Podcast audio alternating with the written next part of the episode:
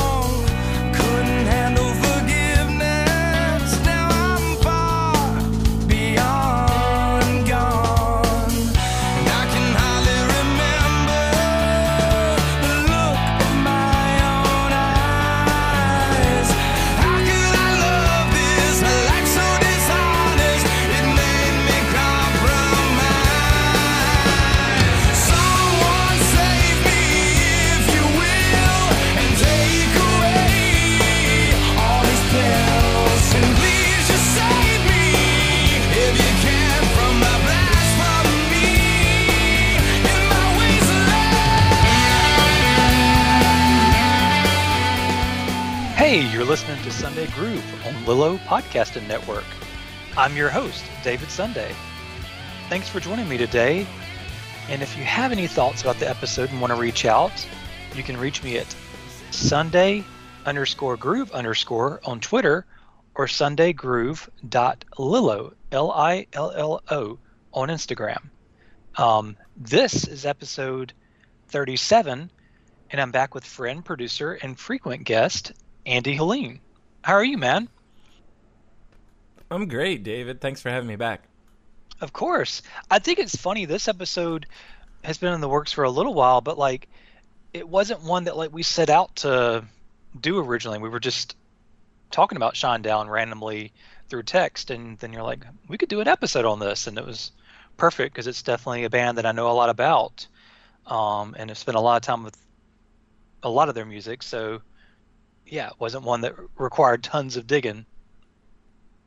Yeah, definitely. Like, um, I was, as I think I said off air, I was digging and making notes, but as I was doing it and diving into this music, it's like always kind of on the top of my head, anyways. I don't really need to do much research. Mm-hmm. Oh yeah, I I went back and listened to. Actually, by the time we recorded, I listened to everything. Um, but um, but yeah, as as I was going back through a lot of it, I'm like I remembered it pretty well. Um, but as always, um, I like to start with uh, current spins, my segment on current music that I'm listening to. Um, Andy, do you have any new music or anything that you're obsessed with lately that's not Shinedown? um, well, that has been the big obsession, but um, I guess other than um, diving into Shinedown, um, Iron Maiden recently uh, released a new album. I don't want to butcher it, but I'm probably going to. It's called Senjutsu. And uh, their mascot that they have, he's like a zombie. They always do like a different uh, theme for each album uh, for their mascot Eddie. This album, he was Yeah, I was thinking it was. Eddie. Okay. And, uh, so how I have said before, there's some albums that come out where I just want to go in fresh and not listen to anything and just take in the thing all at once. Uh, well, a friend of mine uh, and I and his dad, um, we all got together and listened to the album um, last weekend. And my friend, um, to go along with the theme, he had like egg rolls and like like wontons and stuff, or um, crab rangoon. So we had like kind of Oh, like yeah. themed food to go along with it. So it was a cool experience because there's not really a lot that you can do in a pandemic. So we kind of made our own. Right. Yeah. Crab Ragoon sounds so good right now. I haven't had those in probably a couple years at least. Yeah, man, I can taste it right now. Mm. Me too. Um, so uh, did you like the album? Was it is it a good? Yeah, I liked it. I think though, um, I don't know how familiar you are with Iron Maiden. I know the hits. That's about it. Uh, well, over the last like, basically, yeah, like twenty years, all their uh, albums, they kind of like. I'm not trying to bash them, but they almost all kind of run together because they're almost like, like they're full of epic, um, songs, like long epic songs, and so Mhm. it's kind of something where if you pluck uh, those out individually, they might not stand out, but listening to it as a whole, it really uh, the new album almost sounded like the soundtrack to like a war movie or something. Like they all kind of had the same kind of flow to it, so it's kind of like something you just got to take in. So it probably is really good that we listened to the whole thing all the way through at once. Nice. Yeah, my only knowledge of Iron Maiden is you got me to listen to the first album um, off of recommendations, uh, and I remember really digging Prowler and Remember Tomorrow off of that. And then I think after that, I listened to Number of the Beast all the way through. I think those are the only two I've listened to all the way through. Um, yeah, because that's the one that has Run to the Hills. So yeah, probably was that one. Yeah, and isn't there like Myles Kennedy on like a recent tour? He was doing like an acoustic Iron Maiden cover, I think. He might have done Run to the Yeah. Hills or like The Trooper. The Trooper is what he did on my show. Um, Yeah. which is cool because that's never been a band I've gotten huge into or listened to much. Because like those two albums I named off, I didn't listen to them until like within this last year. So like I knew uh, "Remember Tomorrow" from Metallica covering it, and then of course "Run to the Hills." I'd heard that a million times, um, but that was about it. And I guess I guess I'd heard the Trooper because it was familiar when I heard it. Myles play it. I just didn't know what it was at first. I like how that song doesn't really have a chorus. It's just the ah or, or whatever. I can't even Yeah. do it, but that's basically the chorus. I think is just the like vocal like that. Mm-hmm. God, that makes me think of uh, "Love in the Elevator." That is only chorus. Um, like there's very there's like one verse and then like four minutes of the chorus and then maybe another verse buried in there somewhere, but like it's almost all just repeating "Love in the Elevator." Rock and roll all night. that's basically what that is. true, very true. Uh, I still love it when somebody miss. It was some movie they mispronounced or not mispronounced, but misread the lyrics, and it's like, "I want to party, rock all night, and and part of every day." It's like, 'cause you got to have time to sleep. In part. of Um. Yeah. Well, cool. Yeah. Um, with me, as a, we just briefly talked about off air, uh, I've been listening to some of the new Tremonti album. It comes out on the 24th, but they've released three songs so far from it. And like it started with "If Not for You," which was good. Uh, then it had the really good epic "Marching in Time," which is one of my favorite songs he's ever done. Because it's just, it kind of, I mean, it's heavier, but the epic feel of it kind of feels like something that could have been on Fortress, but just with Oh, his wow. vocals. Yeah. Um, so I love Marching in Time. I think it's one of his definitely one of his best songs. Dang, that's some But high praise because I like I like Yeah. Fortress. Sorry to kind of uh, interject that, but Oh no, no problem at all. Um, yeah, Fortress. It's funny at the time, I wasn't as into Fortress as I was into Three, but later years I definitely realized the beauty of Fortress and got bigger into it. Like I always liked it, but it just, for whatever reason, didn't grab me as much at the time. Um, so yeah, Marching on Time, high high praise. But the weirdest one's the newest single is A World Away. Um, it's so down tuned, and I'm not a guitarist, so I don't know the notes to say what it is. But the tuning makes me think of like bands like Korn and um, I don't know other bands that really really down tune. Hmm. And the song doesn't really sound like them as far as the style, but the tuning definitely does. And that was just something I don't remember hearing Tremonti do much of, like whether being in um, Alter Bridge or his solo stuff.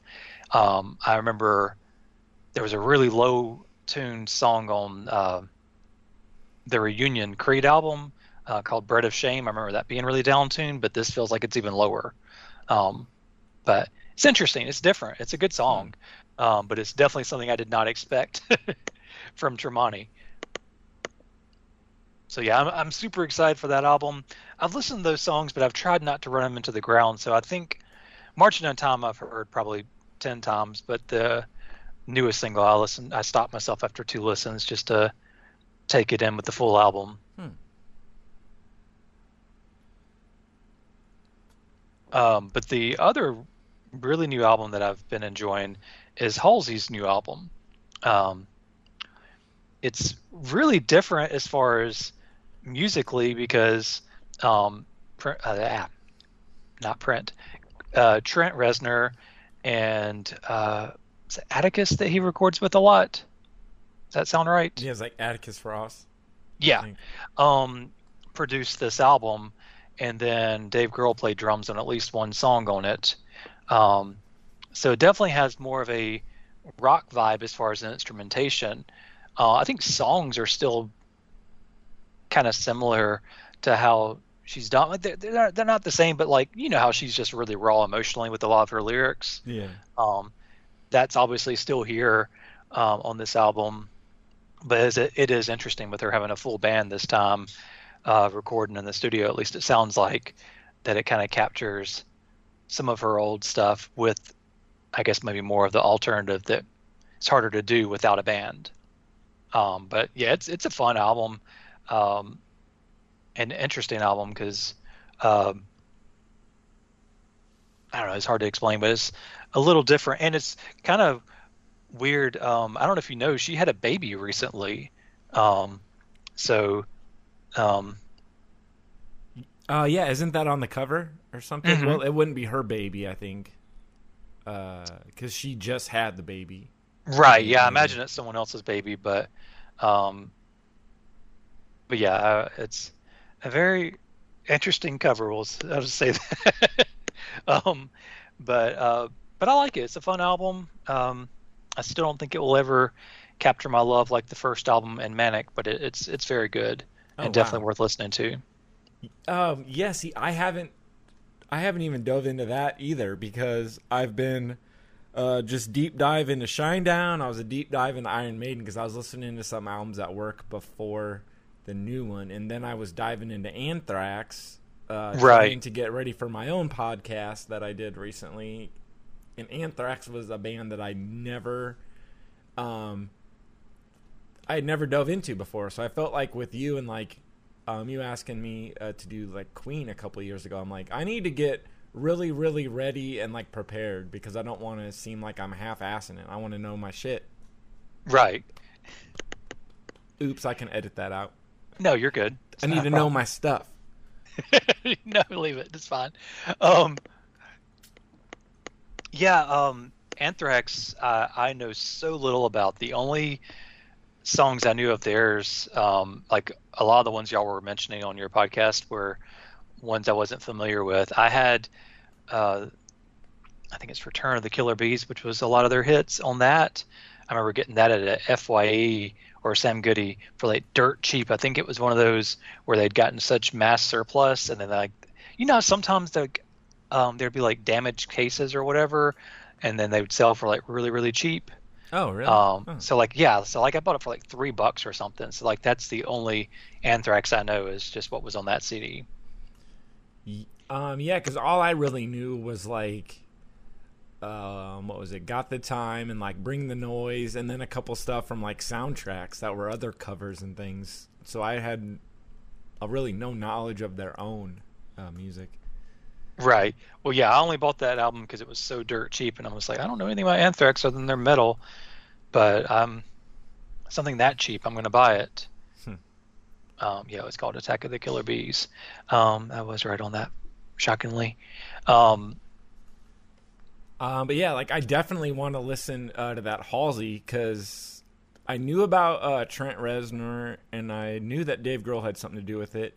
Then even like a friend actually just sent me a text about it today, and he goes, "Hey, I listened to a new Halsey song and it sounds like Smashing Pumpkins." And I was like, "Oh man, I definitely have to listen to this one now." Then oh, I can, I can. Now that that's said, it feels like I did think that on at least one track, but I had forgotten.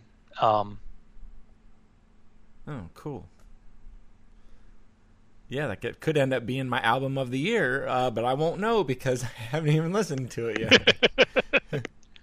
It happens, man. Um, um, I'm scrolling through my recent downloads just to see if there was anything else.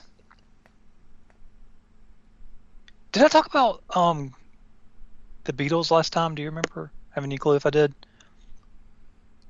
um, with me, Mm-hmm. Uh, no, I don't think so. I know you mentioned that they had a or the Paul McCartney uh, um, Hulu uh, show, and I kind of wanted Did to it- watch that, but I've kind of been behind.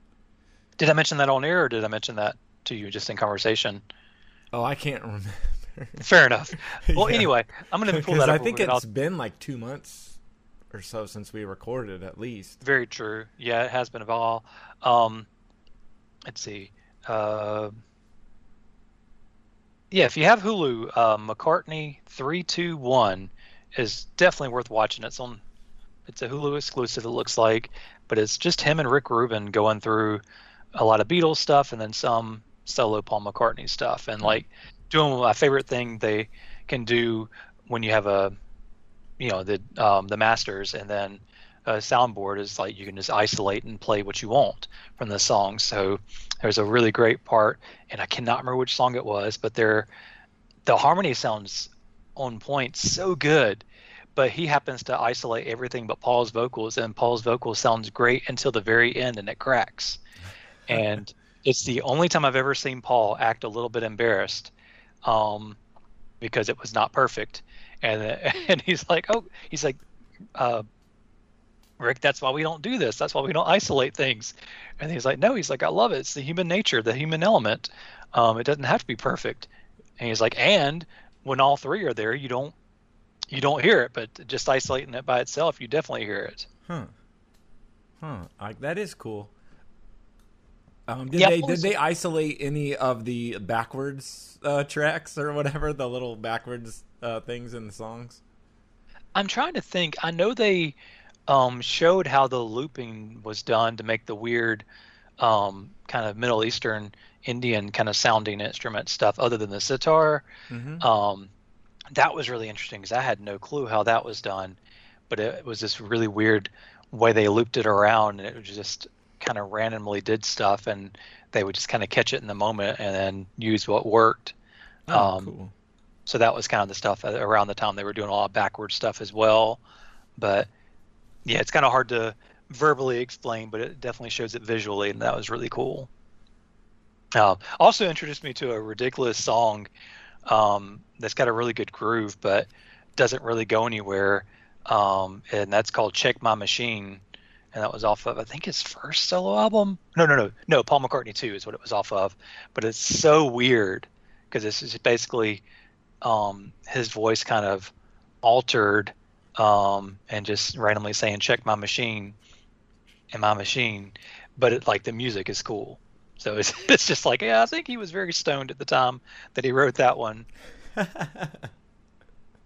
But yeah, that that one's really cool. I've gone down a lot of the Beatles um, um black hole for a while, and they're finally releasing soon the Let It Be um, 50th anniversary, even though technically it's the 51st anniversary, because for some reason, maybe it was just production reasons, they wouldn't release it during COVID, uh, at least originally, when it would have been 50 years, but it's finally coming out. So I'm curious what's going to be on it, Hmm.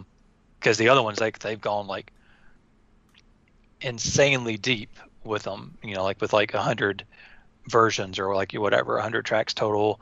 And I, I loved it on the White Album in particular because they were just so cool to hear the early versions when they're talking on uh, kind of through it, and uh, or just like John bust out laughing in the middle of it, and them still include that take on as one of the extras. Because it kind of just captures the love you know they all had for each other. Yeah, there was controversy and arguments for sure, as any band would have, but they definitely enjoyed working together. Oh, awesome. Yeah.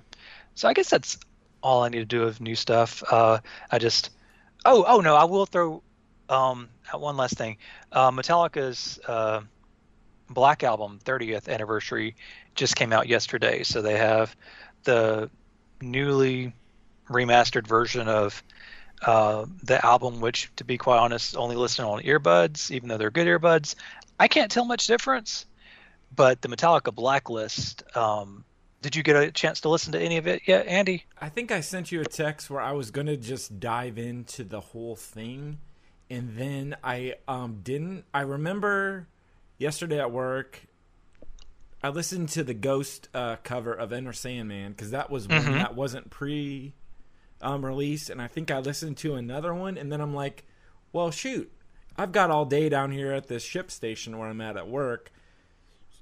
I actually pulled up uh, the actual Black album with all the deluxe uh, tracks and listened to some of that and just kind of randomly went through it and listened to I think there's like a live concert from like Russia at like an airfield. I listened to most of that.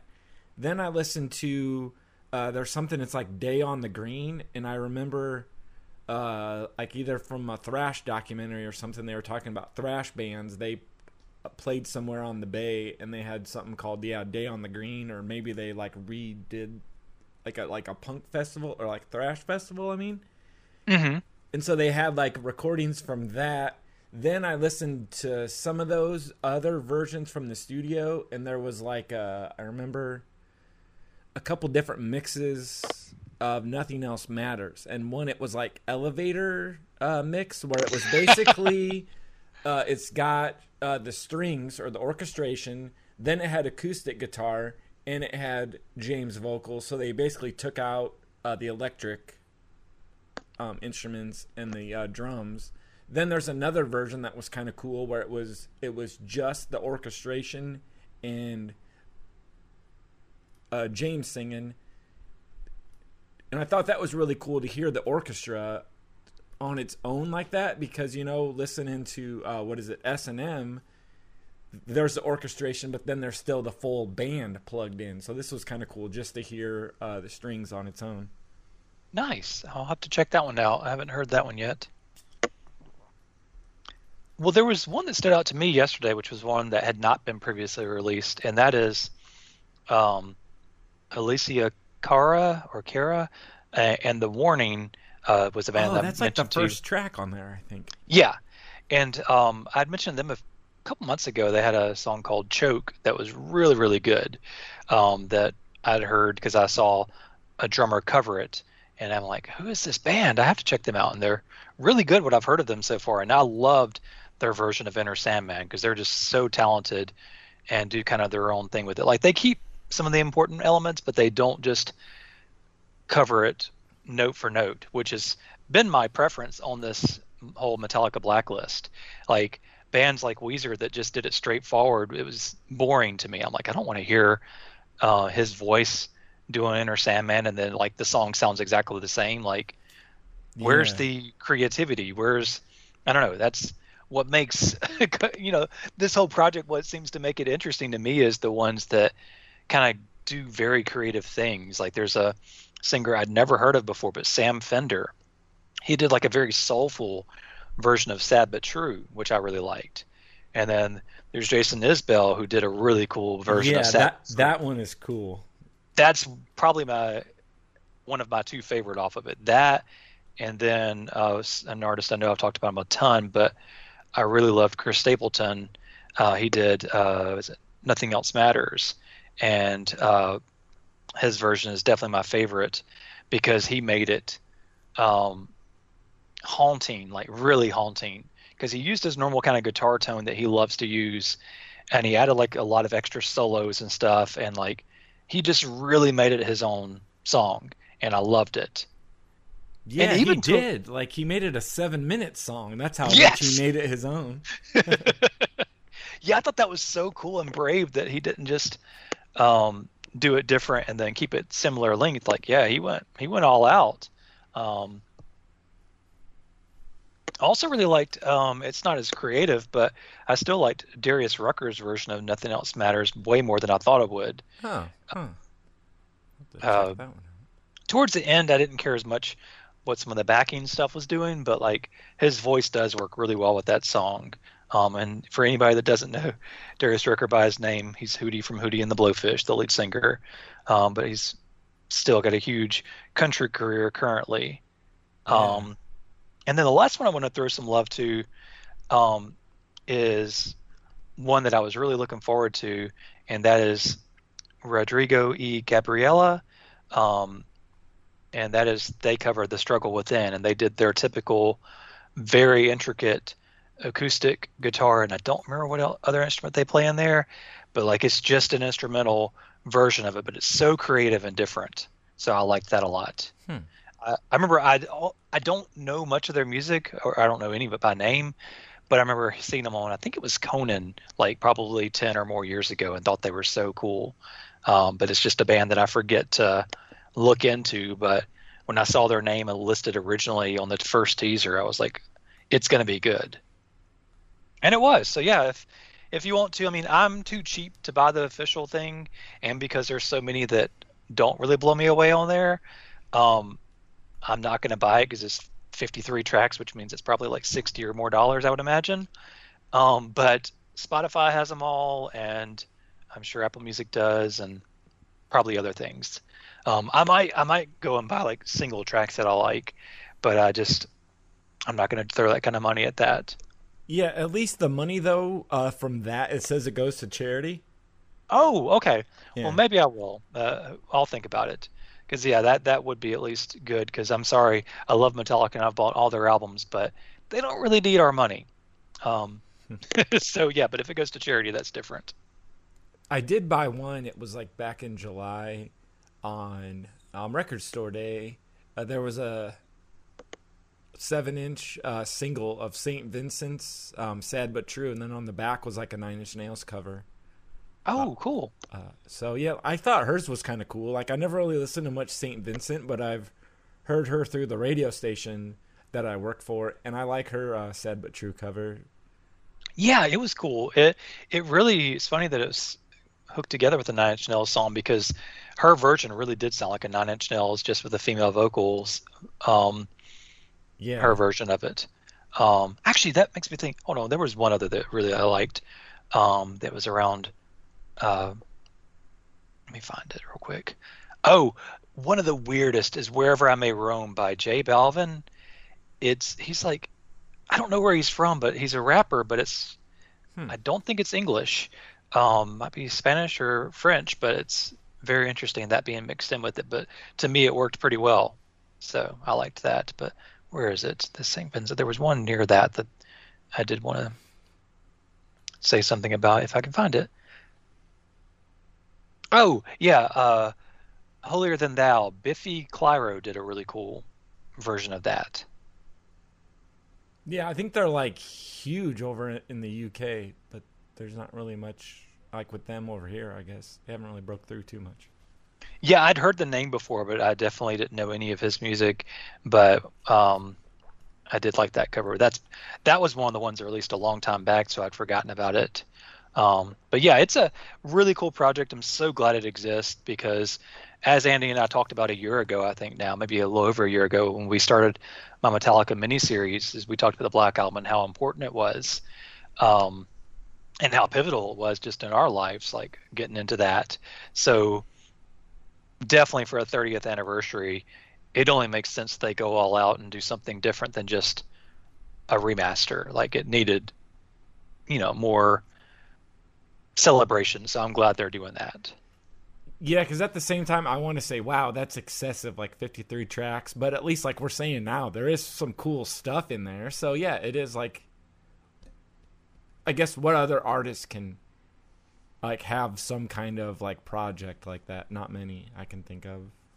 Right. Well, and to get that many diverse musicians to want to do a cover to be on there, because like I just imagine like some bands, there being a lot of these people would have been like, I don't like them, I don't want to do their cover, or I don't like their music, it doesn't fit me, Yeah. or something. But like the Black Album, like anybody can like the Black Album. Like um, it's so unique, but at the same point, with them not going for nine minutes on all, all the songs, it it's just more accessible. Yeah. Um, so anyway, I guess that's probably more than enough of current spins, but that was just some stuff I hadn't talked about since last time. Um, and I well, there's a lot I- going on, so yeah, there's a There really is. Yeah, there really is a lot. Um, so anyway, so as we mentioned previously uh, at the beginning of the episode, it's about Shinedown. That's the main event. Um, so I know we had talked about uh, kind of mentioning mentioning our introduction to the band. Uh, you being the guest, uh, would you like to go first? Um, I yeah, sure. I guess my introduction. I don't want to sound like a Shinedown hipster because I'm not really. But I remember, um, I heard uh, Fly from the Inside and like No More Love, like before they were like on radio here, um, because I remember getting a, a two song um, CD sampler uh, from Co op, um, this record store in East Peoria that I would frequent a lot. And I remember like hearing um, that and I was kind of excited. I was like, I don't know um, who this band is. And then a few weeks later, like Fly from the Inside was on like radio. So I felt kind of cool. I'm like, wow, I actually kind of heard a band before they were on FM radio. I mean, sure, like they're probably on the radio in like, Florida where they're based, but it was just kind of cool to hear that. Yeah, that is So- cool. Except it's kind of funny though. I have that um, CD, like the little uh, two song uh, CD, but it's funny on the back. I think uh, the track listing was flipped, like they printed it wrong or something. So when you actually pull the CD out of the little cardboard sleeve, it's like it's got it in the right order. Oh, okay. Yeah, just a weird little uh, factoid about that, like a printing Mhm. error. But um, yeah, like um, I've seen them live quite a few times too. There's one band that I missed a few times where they came around here, and then I finally saw them like 2012. Oh, wow. Okay. I just assumed you would have seen them earlier. Nope, nope, nope. I was late to the party with that. I I shockingly haven't seen them. I don't know what happened with that. Uh, well, I, I do.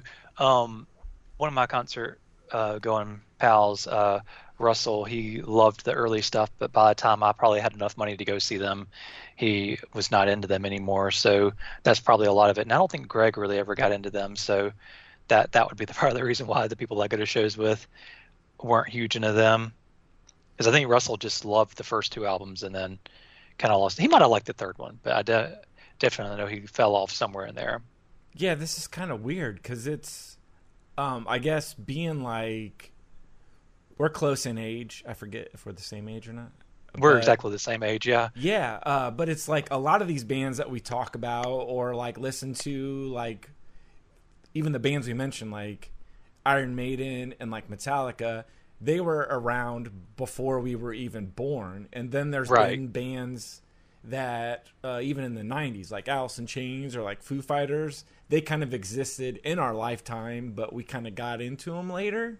And then, uh, so Shinedown is kind of uh, one that I've kind of been with the whole like time. I might have fallen off and then got back on board and fallen off and back on board, but it it is kind of weird that it's or that they are one band that I've been with the whole like time, and there's not many that I can kind of say that about. Right.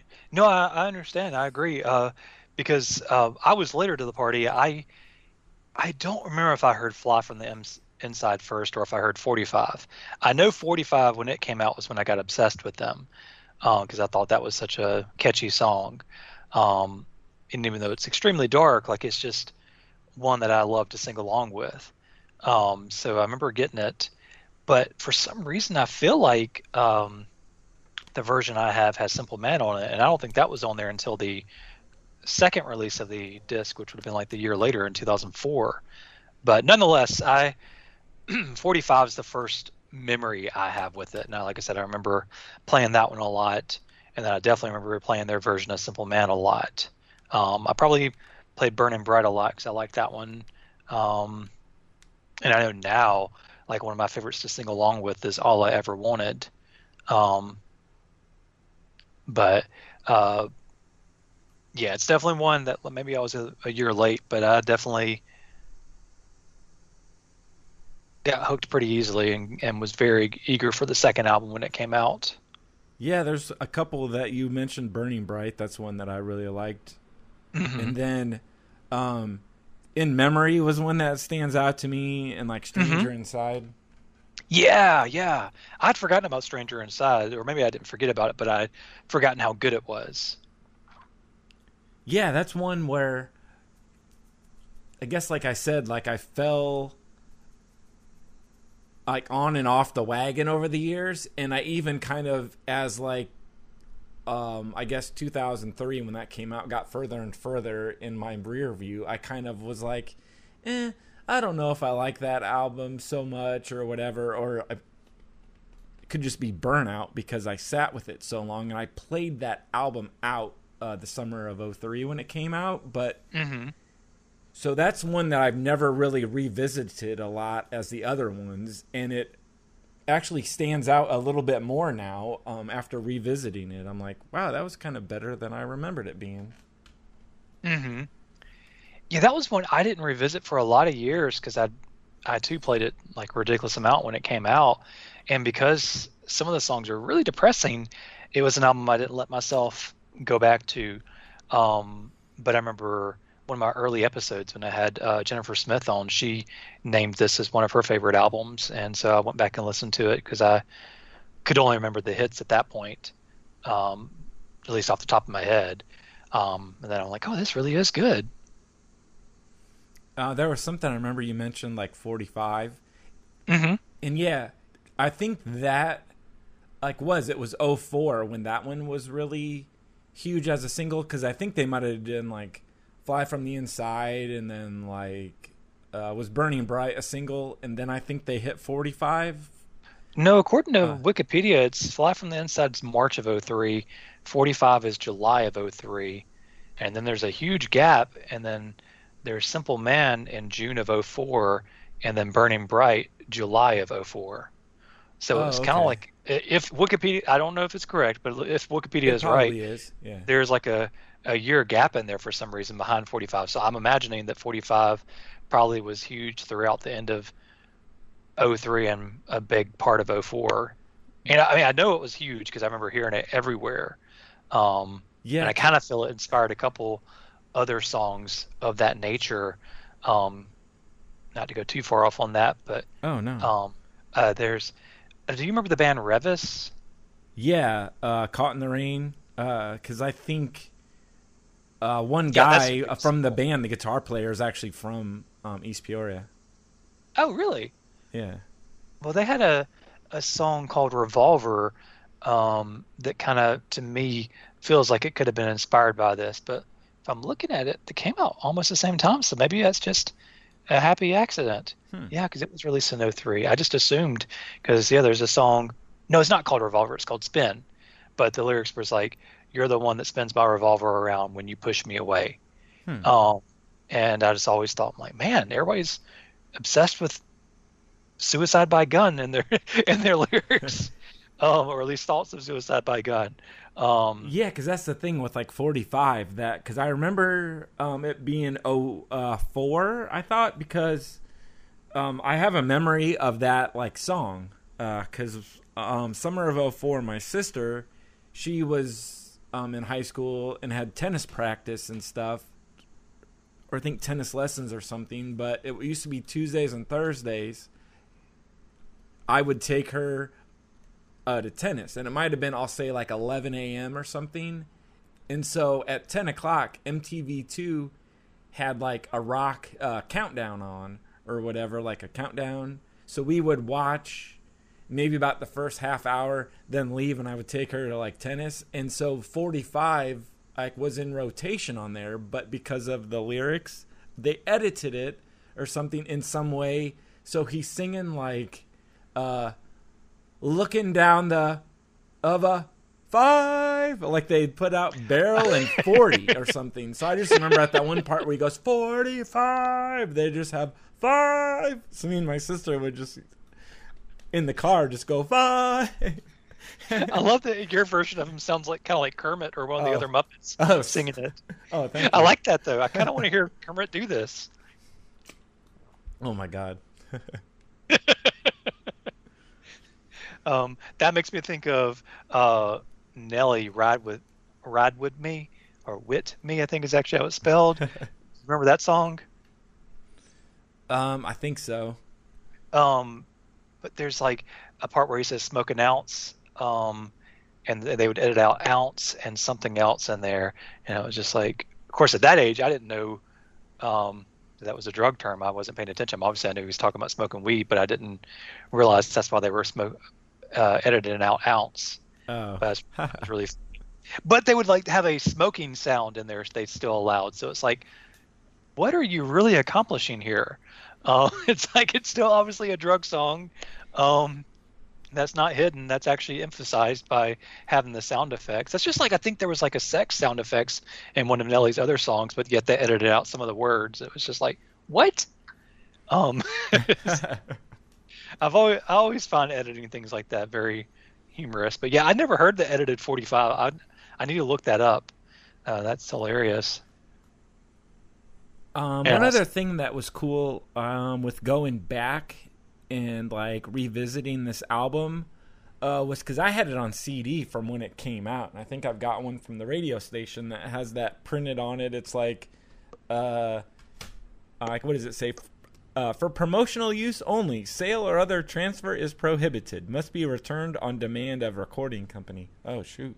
Uh, but uh, so, anyways, I got a promo copy um, from the radio station, and uh, so I know later on, like as the band really took off, they put out like a deluxe edition with all the bonus tracks. So that's something uh, I had never listened to any of the extra uh, stuff until I was diving in and getting ready for this episode. And I think I told you it was either this album or the next one had some cool like demos, and uh, Mm-hmm. I was kind of interested um, in hearing that because I had noticed before because I always look at like the liner notes and stuff. They had Brent Smith was writing uh, songs with the producer, and then some guy like Dave Bassett and stuff. So I was like, "Is this like a band album? What was kind of the case with this album?" And it turns out that I guess Brent had another band and was signed uh, by Atlantic Records, but then they were dropped, and it sounds like Atlantic like kept him because they saw potential in in him as an artist. So then that's how uh, he got hooked up with the guys, and Shinedown was born. But some of those demos uh, were things he was working on in the meantime between his previous band and like Shinedown. So it's kind of cool to hear how the band kind of got its like sound, I guess. Mm-hmm. That's really cool. I did not know that. Um, I mean, he's got a hell of a voice. Like he is one of the top rock vocalists, I would say, at least of the modern era. Um, like I'd put him up there, not quite with Myles Kennedy, but I'd put him up there not too far behind, because he's got more of a. He, I mean, he can definitely do the rocking part, but he can also do a really good pop voice. Um, but he he is so good, so I can see why he would have a record deal before even before them. Yeah, because that's one thing too. Is like, as I've said, and we'll probably get into it later. I've kind of fallen off and then gotten back on board and stuff over the years. But like, the one constant is like, I've never not liked that guy's voice, and I've always felt that like he probably is, like you said, maybe like the best, other than Myles, like the best rock voice of the last like twenty years. Yeah, I mean, it's so the range is so impressive. It's not something I hear in very many artists um, to not pull off cleanly or with gruffness, to, depending on what he's trying to emote in that song. But like so many are limited. Like I'm not trying to be mean about artists, but you know, you, you listen to like the Three Days Grace or you listen to something like that. Like they've got a good rock voice, but he's not going to be singing super high songs.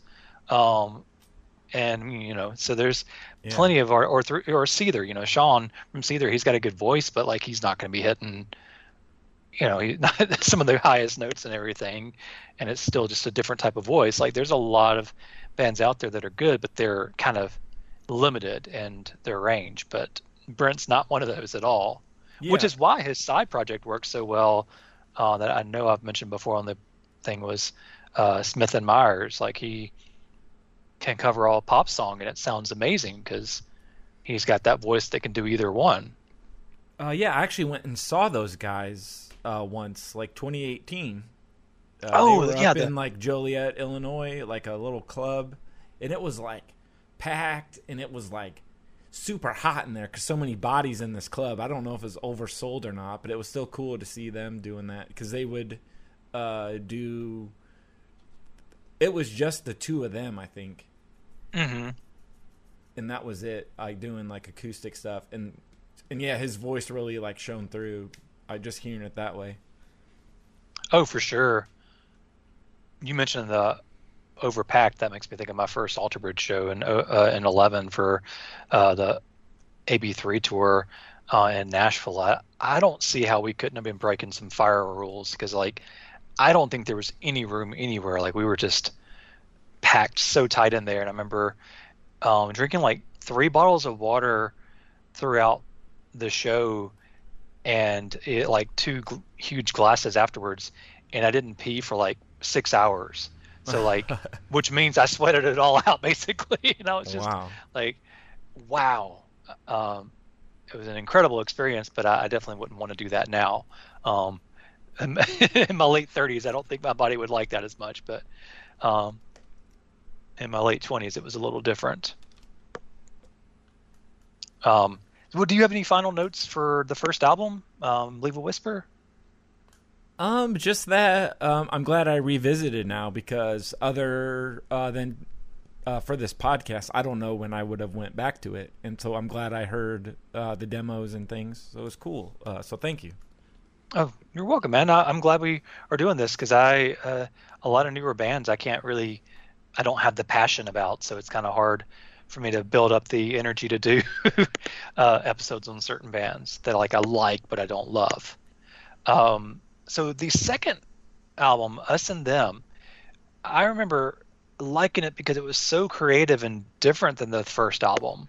Um, like one little thing I noted, and I don't know if this will mean anything to anybody other than myself, but like the drums are very inventive and playful on the second album. Like he's doing like a lot of extra stuff, like extra little drum fills or just like extra snare drum bounces. So it's like instead of just like a straightforward beat, he adds in a, a lot of extra bounces, and so it's like I, I don't know if I can verbally do it, but do do ta ta ta ta and stuff like that, like just extra kind of stuff.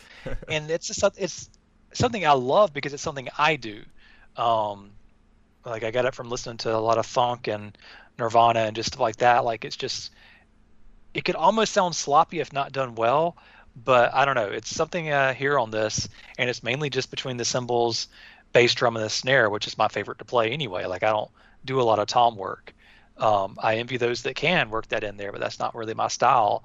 But I hear him doing more on this album, and I, I, I guess it's the same drummer between those two albums, but maybe he's just feeling more comfortable. Uh, yeah, it's uh, been that Barry Kerch like the whole uh, run of the band. Oh, okay. See, I've never kept up with the members outside of um, Brent, and then I know uh, that what's his name, uh, that Myers joined later on, and has been in with them for a while now. But I never really kept up with their drummer. So, um, but yeah, this this album it seems like he gets to do a little bit more and shine a little bit more, at least in my in my mind. And just the songs in general, they're much more creative when you get to songs like. Uh, trade yourself in and lady so divine and stuff like that like they're not at all like the first album in my opinion at least songs like that Uh, yeah, I think you really hit the nail on the head, or like where I was gonna go with this. Talking about this album, like how you were saying the drummer, maybe he seems more involved, and um, I really noticed going back to this that it does seem like more of a band album than maybe the first one. mm-hmm. I guess because yeah, it was the uh, same four on the first one are on this second album, and so maybe yeah, they've had a couple years now of like uh, touring that album and just getting their chemistry together as a band. That yeah, you can really tell that here's four guys coming together and like really like making an album. yeah I see that even Barry Kerch the drummer got a writing credit on uh which one is it your majesty so that makes sense that would be one that stood out to me drum wise that's pretty cool Huh. Uh, yeah, I've uh, even went out the other day. Um, it might have been last week after um, we were talking about this and like diving into the albums. I think I saw back in like January they were like reissuing all their albums on vinyl, and I actually went out and bought um, this one, even though I have it on CD. I bought Us and Them on vinyl last week. nice I guess I didn't need it, but I was just connecting with it so much that I'm like, I want to like, like I want another copy of this. I guess. Right. What, what what kind of special stuff does that have on it? Um, it had uh, they put uh, like I think there's three acoustic uh, versions of songs on there at the end, and they were the bonus tracks that were online. Okay. Uh, I think um, I actually put it away in a crate, but it was I think uh, might be fake and heroes and something else. They're all acoustic. Okay. I guess going in and listening to this album, why I bought it is I would actually say that this is my favorite album of the band. Mine too. Um. Yeah, it's this is one that I remember spending a lot of time with, and every time I go back to it, I still just am blown away with how good it is and how different it is. Um, because so few bands can grow that much in that short amount of time. Like the sophomore slump is real so often, and um, a lot of bands just have to rush something out because they need the second album out after they've toured extensively. And it doesn't sound like this is rushed at all. This sounds like um, like it's not overproduced at all, but it's definitely the right amount of produced and figured out. Um, Oh yeah, I totally agree. And I think even too, like um, some of the demos for this one that are um, bonus tracks on the deluxe, like they're just as like strong as like the album like material. So it sounds like they had a lot to choose from. yeah, they're um, uh, which well, this one actually didn't make the album, but there there was a demo called Persistence that I wish had made the album because I really love that demo. Um, Uh, yeah, there's another one that I wrote down called Break. hmm Yeah, I hadn't heard that one. That wasn't. That's not on Spotify, but I see it listed on, um, on uh, Wikipedia. So I'm gonna have to look that one up. I thought you had messed up and were meaning fake, um, which was on my version, uh, a demo of it. But I'll have to look up Break because I haven't heard that. Yeah, because Break, it wasn't even part of the um, deluxe uh, thing either. I saw it on Wikipedia, and it said it was like a da- like an extra download. So if you bought it, I think from I don't remember if it was like Walmart or some retailer like that, you had a code for this um, extra song. And then how I found it was Apple Music has like a single, uh, like maybe or like an EP with like three songs or something, and Break is on that. So luckily, I was able to listen to it uh, that way. I'm definitely gonna look that up because that that's definitely, like I said, I just assumed you meant fake since it rhymes and similar Uh-huh. name. But um, yeah, they actually have on the version I had has uh, "Carried Away," which is also not on the original album, but that was a very strong demo. It's kind of weird that that didn't make it. They did a demo of "Atmosphere" and "Fake," and both of those obviously made the original album and. Atmosphere is the only one I can say changed a ton between those two. Um, Yeah. but uh, Do you ever I- have a song where um you kind of almost find it at the right uh, time in your life or something so maybe it resonates more? yeah, oh for sure. Um, definitely some songs are like that. They're only be like sometimes like I'll be having a crappy morning and I'll be in the shower and I'll just a song will come to me and I'm like, "Huh, I should look that up. And then like I um, put it on. I'm like, wow, this is like the perfect medicine for today. Like this is a really crappy morning, and now this song is resonating with me and helping me emote and helping me kind of get through it. Um, that happened to me a lot this past year.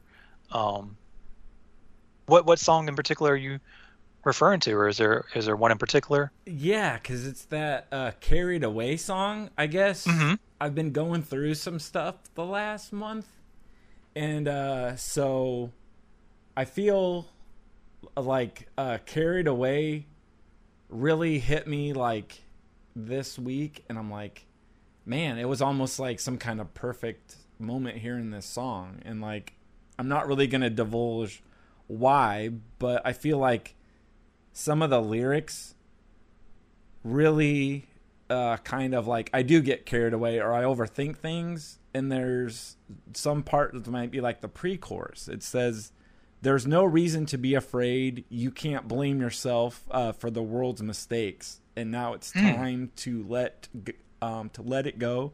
And then it's like, look out, look in, and realize you always get so carried away. There's times and things you can never change. Don't get so carried away. And I'm like, wow, I need those lyrics like basically etched in my brain as like a reminder to not get carried away with things because yeah, there are stuff uh, that I can't change. Or what's that like? Um, God grant me the serenity to accept uh, The things I um, do not know or can't control or what? Yeah, yeah, or some, Hmm. there's something like that too, and it's almost like the same thing in that song, and I'm like, um, I'm like, wow, wow, that is pretty powerful. For sure. Um, it that it sums me up very well because so many things I worry about um, is so unnecessary. It's stuff I can't control, and so it's no point of um, obsessing over it. Um, there's a that makes me think of thematically one of my favorite lyrics from um, Tom Petty. Let me find that real quick. You can keep on talking. I'm I'm Oh, gonna sure. dig for a second there. Um, Um, yeah, I remember when this uh, album came out. Though it's weird. It was like I was kind of so into that first one, and I think then they got maybe uh, so exposed or I overexposed. I felt like because I had a lot of time to sit with uh, the first one. So when the second album came out, I almost kind of dismissed it a little bit because, like, working for the radio station that I did at the time, I was hearing all these songs at work. So I didn't really want to listen to Us and Them in my own time. And so it's kind of like I'm almost in the same way, like rediscovering some of these like songs. So I'm glad there's like the whole wealth of like the deluxe edition and all these extra songs to dive into now. Right. Why am I having a hard time remembering which song this is from? Is it a recent Tom Petty song or No, it's um, back from Wildflowers. Um, what confuses me is I know um, that when I was listening to the one from last year when they released it, he actually used the lyrics in a different song than they ended up in on the original release. Oh Um, wow! I never really totally dove into that, the wildflowers and all the rest. But I remember back when he was alive and he was uh, um, on his last tour. I think before he went on a tour, he was kind of getting stuff ready to release um, that. Yeah, that's an album that I didn't get to until way later. Tom Petty, I didn't get around to falling in love with until like 2013. Um, I remember uh, hearing the greatest hits in the car ride with Greg, and I fell in love with it so much Huh. that like the next week or two, um, it wasn't available at our Best Buy for some reason in Montgomery. So I had Greg pick it up in Dothan. Um, it was the first. Well, no, it wasn't all five of the first albums, but it was like five of his albums together for like 20 bucks on CD. So um, it had uh, Full Moon Fever. Um, I think it had Wildflowers, Into the Great Wide Open, uh, and then like the first two albums, I think. Is But that it was is that one of those things that's like a little cardboard box with like the cardboard sleeves inside of it or something for each album? Well, it has the uh, the one I got had like the actual jewel cases, but there's Oh, just like a cheap little cardboard sleeve that goes over all five of them to put them together.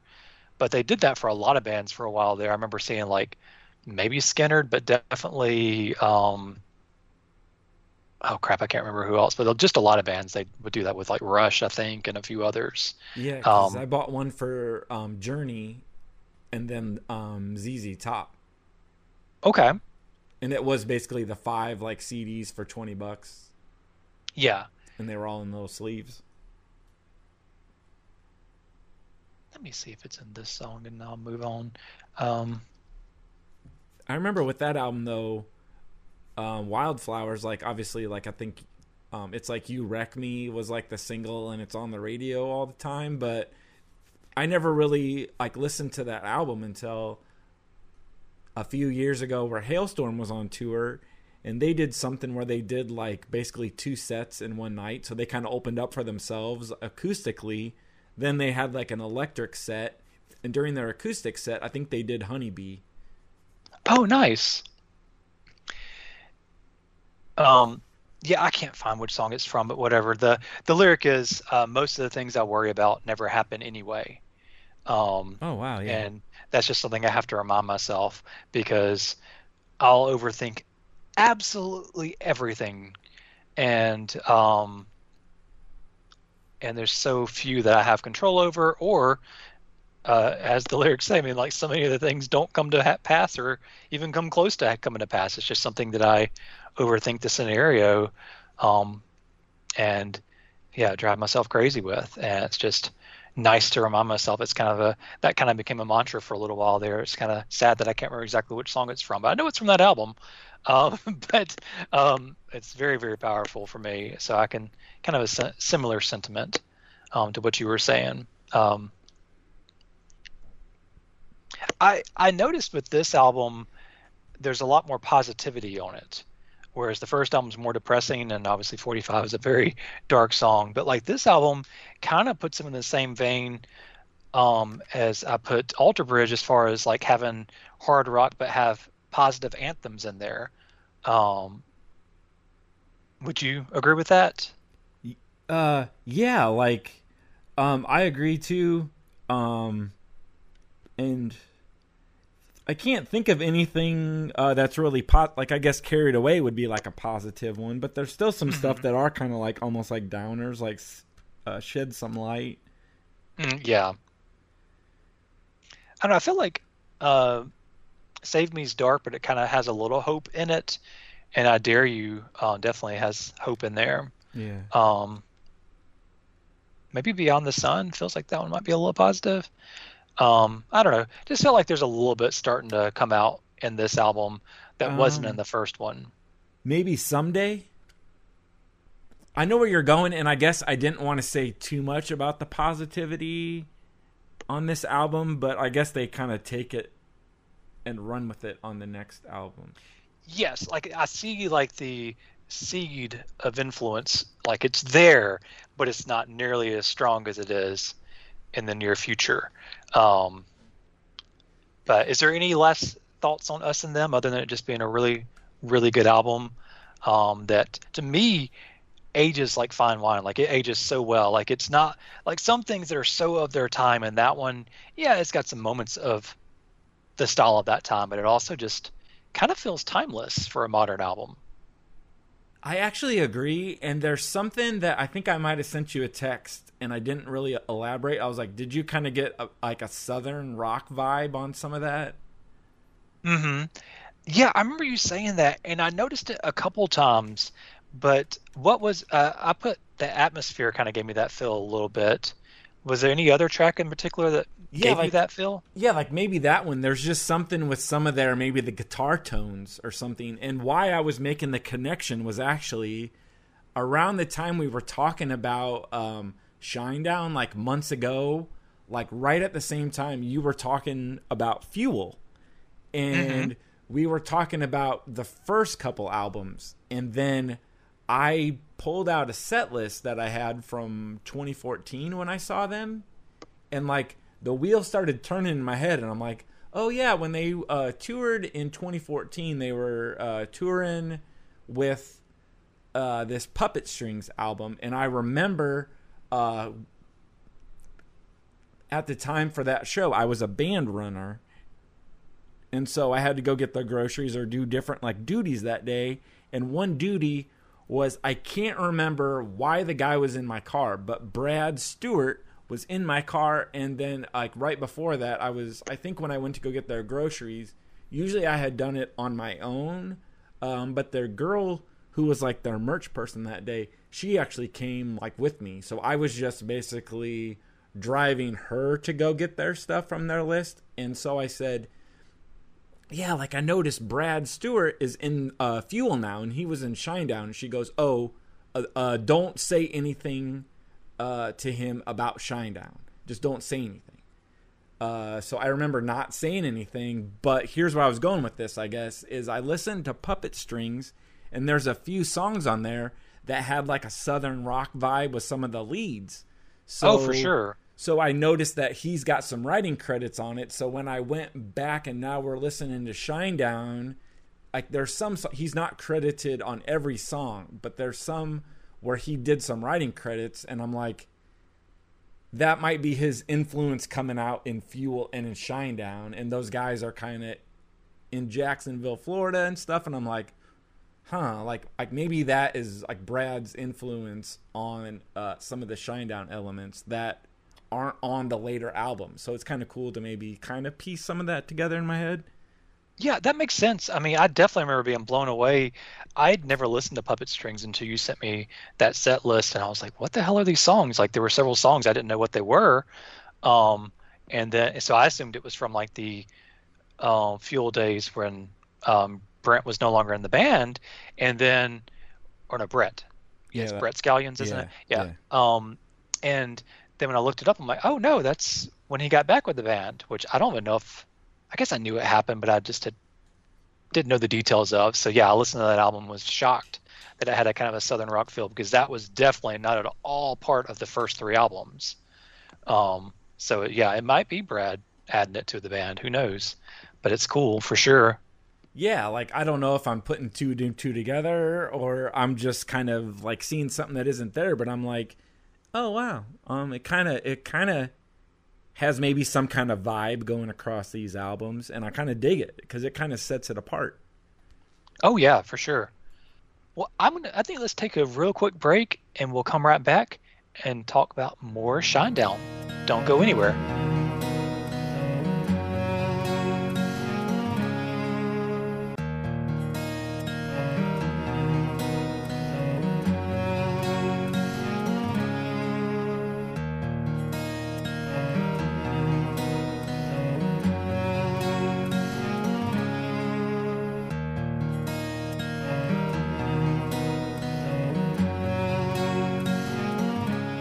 Guys, thanks for coming back to the second half of the episode.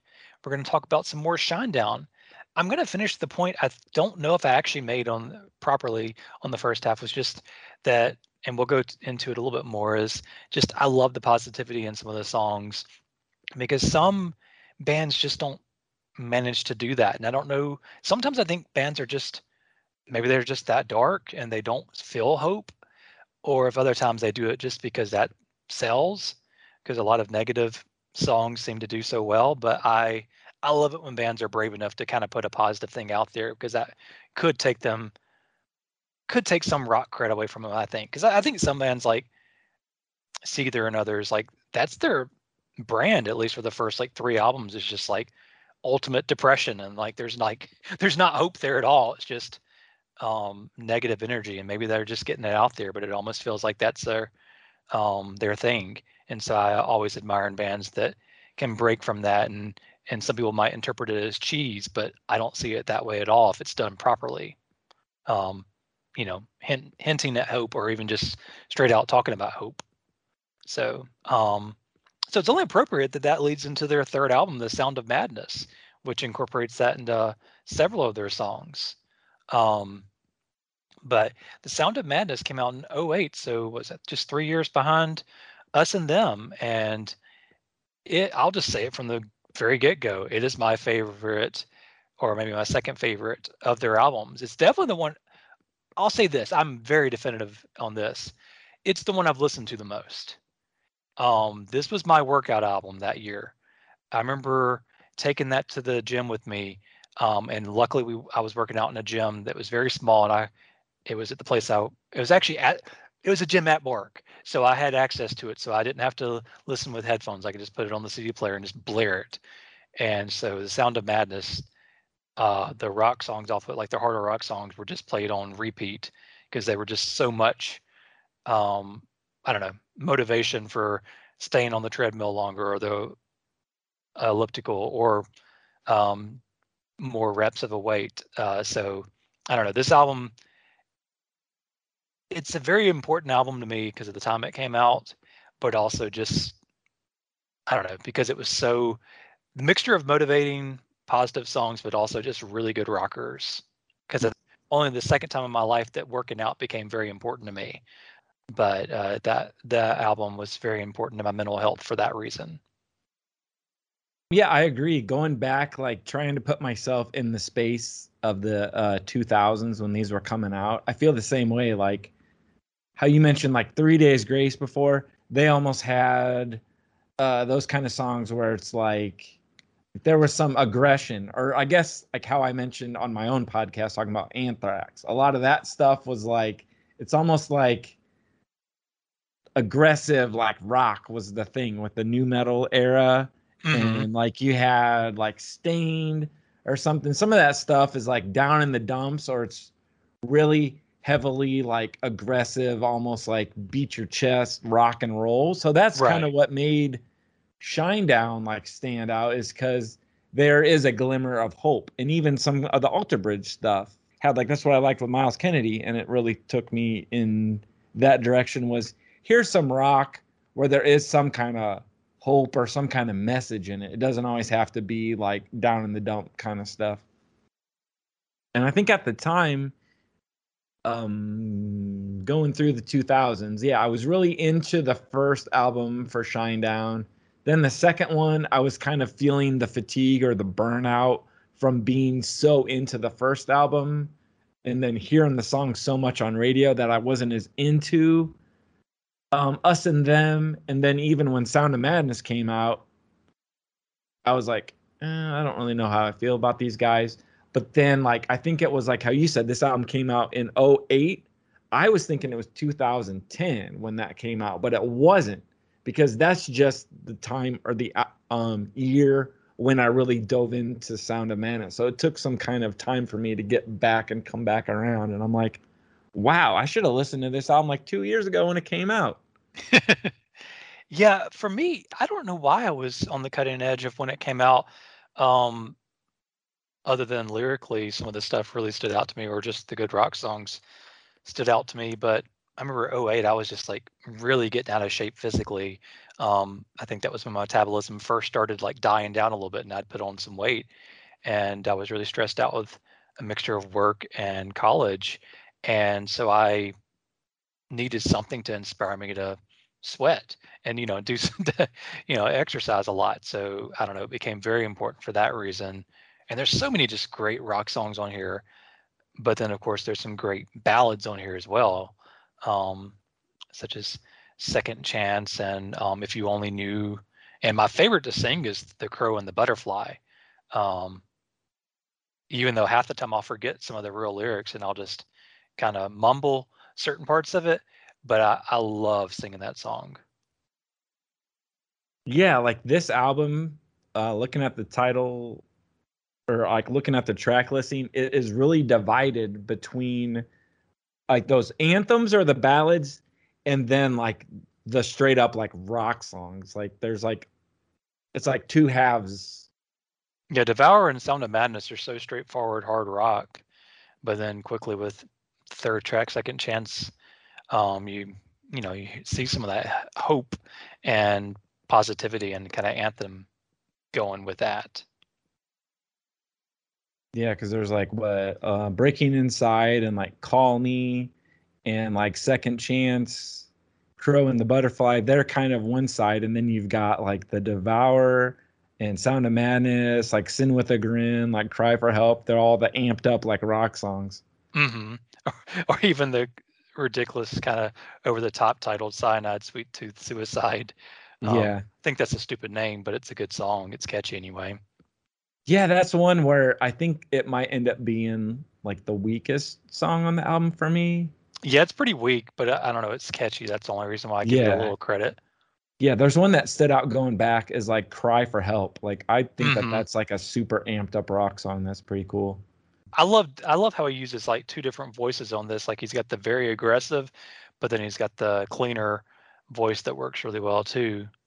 Um, but like when he's doing the more aggressive, it's kind of like lower on this album, and I don't remember him doing that as much on the earlier stuff. But it's kind of cool. Do you know what I'm talking about? Yeah, like are you talking about like in the verse of Sound of Madness, like it's um on the verse he's kind of singing a lower a lower way. Yeah, I get it. You're an outcast, always under attack. Like that's just a lower. He's not singing in his normal voice there. Um, yeah, yeah, yeah, that- it's got that bass hit with it and everything. Um, no one owes you anything. Yeah. I always shotgun blast. I loved that line when I was at the time when it came out, but of course that was um, 13 years ago, so mid 20s me. But yeah, that I think you need a shotgun blast to kick in the ass. I thought that was so cool at the time. I don't know how well that ages, but it's at the like I said, at the age that at that age, it was really cool. It's Here's still a actually- catchy song. here's actually why this album or whatever this period like stands out for me because uh they had a live album that came out and it's like a double disc or it's got two CDs and two DVDs and it's from this tour because they did like an acoustic uh kind of or stripped down set and there's a Mhm. CD and a DVD uh for that and then there's the full like on like rock show from their Carnival of like Madness tour. And that's actually what stood out to me was uh the anything and everything, the acoustic one, because they did like times like these, like they did a Foo Fighters one, and then oh, really? uh those songs really like stood out so much more in hearing them that in that way with uh, the added instrumentation and stuff so that's what really helped me like dive in uh, to these guys again and really appreciate those songs uh, was that so i think you would really like the um, anything and everything Okay, I see that. It's actually currently on um, the Amazon add-on video uh, for Qello concerts. They've got both Shinedown Somewhere in the Stratosphere, Anything and Everywhere, and then I guess the other one's the heavy one, the Madness Live. That does sound up my alley. Because I think sometimes certain songs translate so well to stripped down versions. Um, the Devour song is really cool. Like that Barry Kerch guy, like how you're talking about just his drumming, like that really is a good one. I think on there. nice. So where does this one rank for you then? This one, uh, Sound of Madness, it would be my number one, or it was my number one for the last like uh, ten years. But then now with this deep dive in all these albums, it's it's number two now after um, um, Us us, and and Them. them. Yeah. Yeah, I do think I do think us and them is stronger, but at the time, like I said, I spent much more time with Sound of Madness. Um, it's funny, like each album as it grew, I spent more time with because I spent a little time with the first album, but I, I don't know, I just wasn't on fire for, but maybe half of it. Um, but us and them, I really loved, and this one I really loved. So it's just, I don't know, my love for them just grew, which is shocking. Like I said, other than my friends kind of falling off with them would not be the only reason why I've never seen them live. Um, or maybe they were paired with bands like Avenged Sevenfold, which I just have never had a desire to see live. Um, I like some of their songs, but they're just not a band I want to pay 70 bucks to see. yeah. Um, are there any other tracks on it that you want to throw out love to or throw out some attention to? I really, really like um probably my favorite ones from this album are the last ones, Breaking Inside and Mhm. Call Me. Yeah. And then did you ever dive into the um uh the deluxe of that? Because there's Breaking Inside with Lzzy Hale on there. I don't think I've heard that version. No. It's basically the same song. I think she just does uh, like the second verse and comes in for the chorus, so they kind of like trade off. But then uh yeah, the one that really hooked me on those guys or re-hooked me, I'll say, was that uh, Diamond Eyes, the Boomlay, Boomlay. hmm I think that was a good like amped up kind of like what you're saying, like good workout song. Right. I own you's pretty good as well. Um, I like out of those extra ones too, like Junkies for Fame. Yeah, that was on one of the versions I had. It wasn't in Spotify, or at least not the version I was listening to earlier. But I'm looking at it now, and I'm like, I need to check that out because I knew there. I felt like there were more tracks that I'd heard at one point. Uh, yeah, I don't really have anything else to add on this album. Just that it's It probably might be their strongest album, but it's dropped down to number two overall. If I had to choose a favorite, Mm-hmm. Um, I was looking at the notes on uh, Wikipedia. Nick Perry from Silvertide was in the band on this album, and it says this is the only album he was part of. yeah, that was something I was thinking too while I was listening to these songs. It almost seems like they they should the band should have like a second guitarist to fill stuff out, and that's Right. the only album that they have that. on. Mhm. So maybe that's why it's way like this is way more of like a loud guitar record uh, than what would come later. Yeah, because this one's the first one to have Zach Myers on it as well, um, who of course has stayed with the band. Um, I wonder what happened with Nick Perry because Silvertide's not still around. He's Um, doing. I follow him on Instagram now, and he's doing uh, his own thing. I think it's like Nick Perry and the Underground or something like that. The Underground Thieves or uh, something. But he's got his own thing that he's doing. But it was just, just kind of weird because I remember, even though I had the CDs before, uh, they're almost the guys in the band are almost kind of hidden or something in some of those pictures on there. Um, on the CD booklets, but then this one you open it up and there's like that, I guess, picture of all the guys standing there wearing black. And I remember uh Nick Perry. I'm looking at it right now. It's like he's got like just a jacket on and no shirt and a chest tattoo. And I was like, who's who's this guy on there? I don't know. Like it, Uh, That's uh, funny. Yeah, I've never seen the pictures of this one because I didn't have this one officially. Um, I um, I don't think I ever told you this. I saw Silvertide in the weirdest booking of all time, at least that I've been to that I can think of. oh wow. Um, Huh. it was Silver Silvertide was the opener. Um, then Breaking Benjamin was the middle, and then the headliner was Three Doors Down. But it was so funny. Like Silvertide played a great show, but like I guess they didn't have the budget to have like a wireless mic. So like one of the stagehands is having to um, feed out more cord because the lead singer jumped into the crowd and was crowd surfing. And so it was so funny seeing somebody out on stage just for the whole point of um, so he could keep singing and saying stuff while he was crowd surfing. Dude, That's that is like so so weird that you mentioned Silvertide because that's one band that I didn't listen to back then. Uh, because maybe I was into that aggressive, amped up rock and roll, and then Mhm. over the last couple of years, I'm like, uh, what happened to Silvertide? Oh yeah, this wow, this is like really good rock. And then there's a band, yeah. Dirty Honey, uh, who's out now, and I'm like, well, They're a lot like Silvertide? Silvertide. Silvertide was doing that before Dirty Honey. Yeah. Yeah, they I think they only had the one album Silvertide, but like I, they were I only got into them because I saw their name that they were going to be opening at that um show so I bought the album. I think that's how it happened. But um cuz I used to do that a lot. Sometimes I'd rather just hear the band the first time live, but sometimes I want to know some of the songs. And so that one I think I bought it a couple weeks before it came out and or before I saw them and really got into it. Hmm. But yeah, that was just funny um because I've never seen a wired mic and somebody go out into the crowd with it. Um, felt very funny for like a 05 show. But once again, they were starting out, so they probably did not have much of a, a budget for their tour. Oh man, that's funny you mentioned that. Another side note: when I saw Walking Papers, uh, that singer guy, I forget his name, Jeff. He actually did Mhm. the same thing. He went in the crowd with a with a cord mic.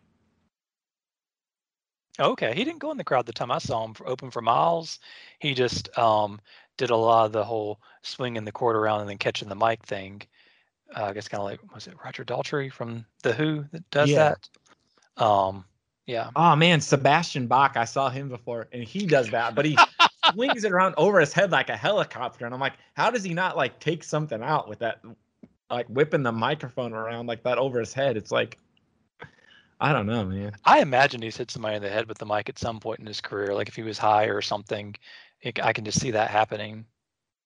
I've always Yeah, thought that I- a lot of times. Wonder like how often members run into each other when they're kind of like just mindlessly running around the stage. Um, you have to imagine they um, make contact at some point on accident. Like Yeah, I remember when I saw Relient K, I was so sad I didn't see exactly how it happened, but like I think one of the guitarists like jumped off the amp and fell down. Um, but all I saw was him like getting back up. Um, Oh man, I think that unless I'm misremembering it, but I think Sebastian Bach when he's doing that with his microphone, he's swinging it overhead like a helicopter, but that Jeff, he was swinging it out in front of him like a windmill, which I think is Mhm. kind of I don't know, it seems more dangerous, but I think he's out at the front of the stage and swinging it out like that and you know there's a guardrail there so uh, people are back behind that. So it's not like in anybody's face, but still right. it seems like you- if you're doing it that way, it's gonna like fly out in front of you. If you accidentally like your hands sweaty and you lose your grip, just gonna go straight out. Knock somebody in the crowd out. Um, that'd be a memory from a show. like have the um, texture of the microphone on your forehead. Oh God, yeah, like okay, I'm going off the rails. Let's go with yeah. uh, album four, Amaryllis. Um, what's your first memory of this album? Did, was it one you were on top of right when it came out, or were you late to it? Um, as I said, I um I was kind of getting back into them late with, so I was late to the party with, um, a Sound of Madness, but I was right on board, uh, for um um, Amaryllis, and that's actually uh when I saw him live. I think I saw him like twice on this uh tour cycle because it seemed like, yeah, the band was really like, you know, they were actually headliners here on these kind of tours. So they were doing bigger uh, venues and headlining. Mm-hmm. And I think they came around here like three times on that uh, tour cycle for that album. Cause, you know, like they go every three years for an album at least. So yeah, they hit here a lot. Nice. Now, do you ever go as far as Chicago for shows? Oh, yeah, too many times. How far is Chicago from you? It's uh two and a half. Like so Okay. um I'm like pretty much like right in the middle of it's two and a half uh north uh Chicago and like two and a half to St. Louis. Oh, okay. I didn't even think about that. Yeah, um I'm ignorant of that state. Like I've looked at Illinois before, but I've never I'm trying to think if I've ever I don't know if I've ever been in Illinois. I don't think I have. Uh, because most of my north states were like extreme east. Um, except for um when I when we went to Pittsburgh. Um we went straight up through Tennessee, uh, Kentucky, and then sideways through Ohio. Um Yeah, it's just a lot of cornfields other than the Chicago area. Yeah. Okay. Yeah, I was just thinking. So that's that's a little closer than like with me. I have to go to Atlanta for a lot of shows, um, that are somewhere in Florida. A lot of bands don't play Alabama, or if they do, it's like on a Tuesday or Wednesday. Um, yeah, this album I don't remember when I got it. Like I remember um hearing Bully and liking it okay. Like it's a good song, but like lyrically I like I like what they're going for with it, but it wasn't my favorite. Um, but I do remember I must have been late to it because I want to say I bought this for like five bucks. So I must have probably been like 2013 or 2014 buying it. So for whatever reason, I don't know why, because I loved Sound of Madness, but I did not buy this right when it came out. But I Uh, see, play- I think a bully actually like uh super like stands out. I think going back, that might be the strongest song on the album. Interesting. Yeah, because before we've been pretty in line with each other's opinion, but now I think we might be divided here. yeah. I mean, like I Uh, said, so, I- what's I your standout then? let's see my standout would be i mean adrenaline is just a great uh rocker um i like uh nowhere kids it's just a fun to sing along with rocker uh as far as my sing along i love amaryllis and let's see um i'll follow you i like singing along with I also really like enemies as a rocker so like i don't know i like most of these tracks and like I don't dislike Bully, but I don't know, maybe it was just overplayed and just I got kind of not annoyed with it, but just kind of bored with it. Hmm. like maybe it's for me like this is the uh point where I would have been the most into the band and saw them live, but now it like is probably the point where I I dislike them as much as I like them. I don't know. Yeah. Something's shifted because I saw them live so many times. Um, I think I've seen them four times now, and the show is basically the same. And I just kind of like, I don't know. There's something where they almost seem like they're more, uh, they're more content or more driven to do those kind of like anthems or things that are going to be the big crowd pleasing live songs like Unity and Amaryllis and I'll Follow You. Those are the big like live song moments. And now I'm like, I can't listen to them anymore. Yeah, I can imagine that. Um, that's kind of like what Three Doors Down became, where they were um, almost like they were all anthems or like all ballads. I mean, um, with their like after their third album, it was all ballads.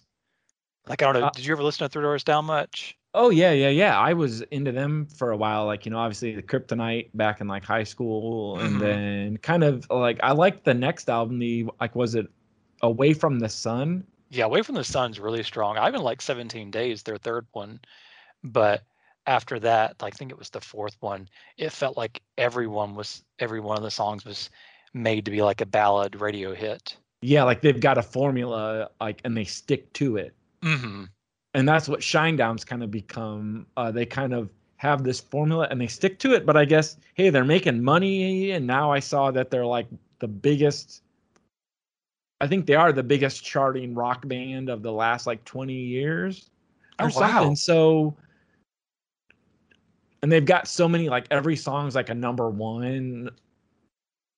I've seen some of those statistic things so I can't fault them for going in that direction, but as a listener, like I don't really listen to this album really anymore.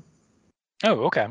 See, I, I like I said, guess because I was late to it, and like if I I'm I don't at the time I disliked Bully. I think now I don't mind it as much, but I also don't revisit it often that song. But I I don't know. I listened to it almost all the way through this album several times this past week, and I still really liked it. But that might be because um, it's the last we get of that version of them. Um, Oh, oh yeah, I think it is kind of like how like you're saying like it's a really, really, really strongly put together song. Like there's that kind of like it's like an anthem. mhm. and it's got that good chorus and the good hook and it's still kind of got it's got like relatable lyrics or Mhm. something everybody's been bullied or whatever before and Oh God, yeah. it just is like a good like song like i don't i guess i don't dislike that one Oh, Miracle's really good. Uh, now I'm hearing it in my head. Um,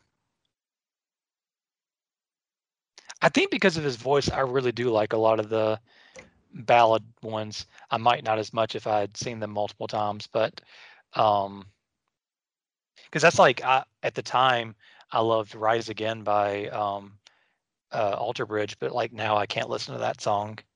Um, I mean, I can if I hear see them live, but I can't. I will skip it if I'm listening to the CD. or is it rise today Yeah, Rise Today. Yeah, that's right. yeah because that's usually the big like encore song i think or Mhm. or, or something Um, but yeah, I, it's weird. Um, I was looking at on Wikipedia and it looks like their best-selling album was Sound of Madness, and then this one went gold. So I don't know. I'm still just kind of curious why they took such a weird turn on Threat to Survival. Um, because the like up until up in their first four albums, they weren't overproduced.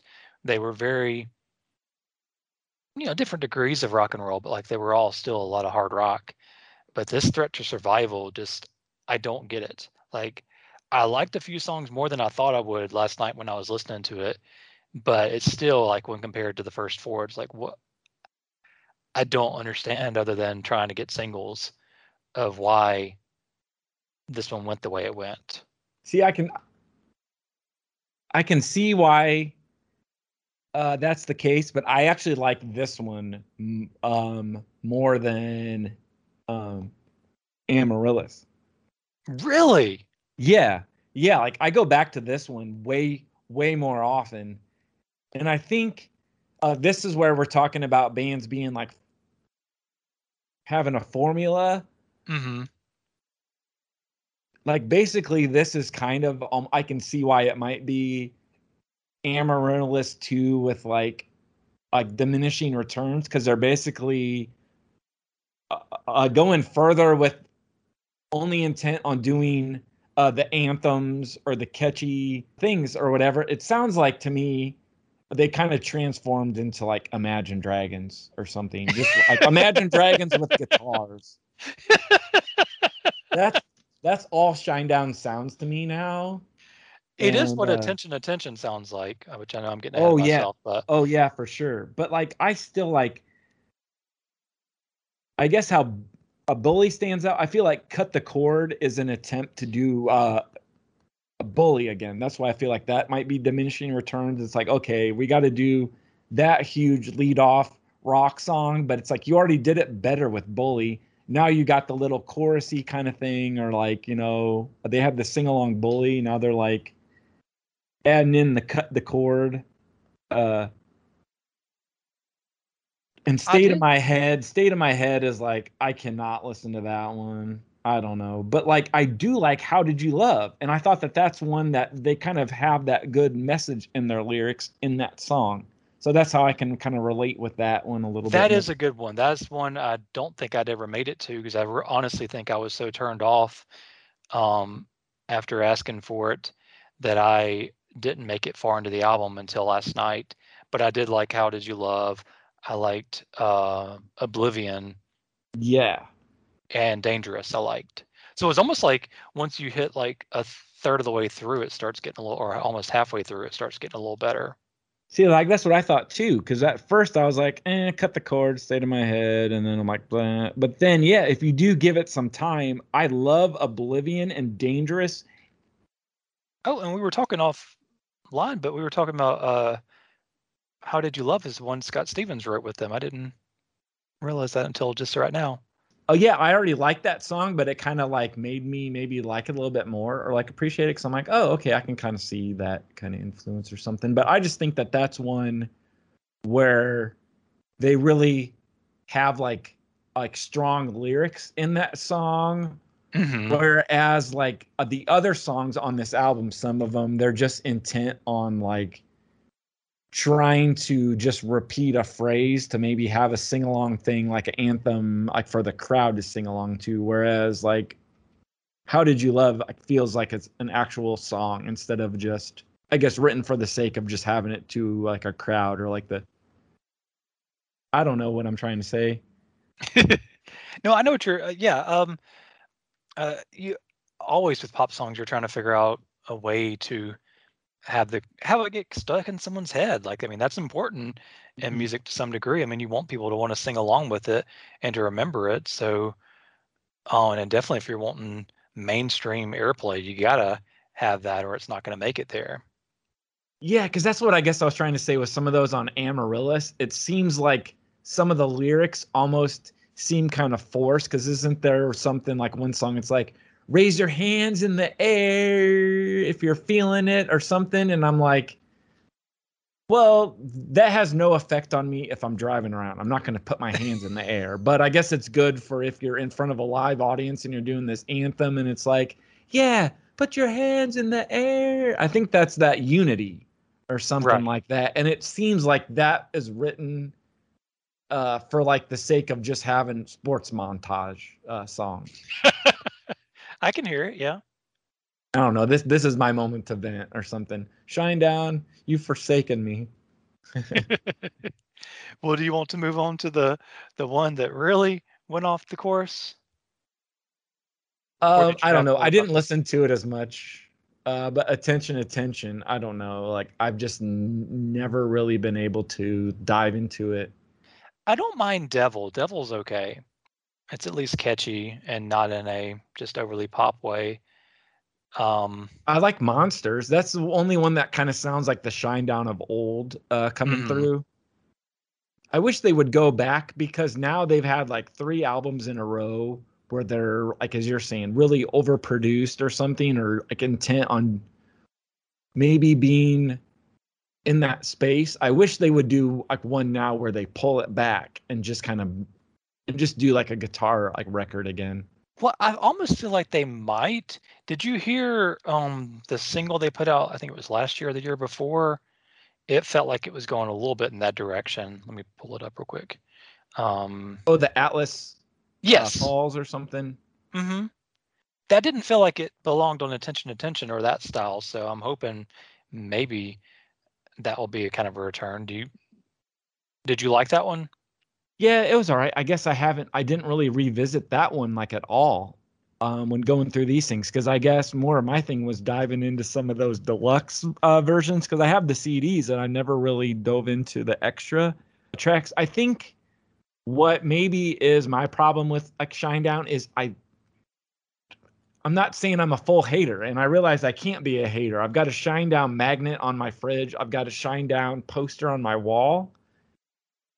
So I can't say I really like hate the band or whatever because I don't. If I've got stuff on display, but here's my thing.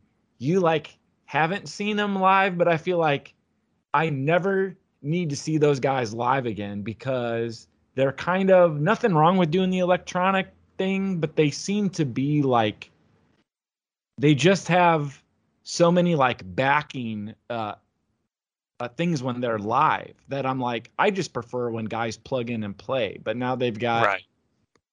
how how um live is it if you've got one guitar player and then like Eric who's uh, the bass player, but then he kind of goes and plays like keyboards or the piano and stuff, but then you're hearing all those effects and things and it's like they must have a lot of backing stuff or if who's playing the bass when he's on the keyboards or who's playing the keyboards when he's on bass, but you can hear that, but nobody's playing it.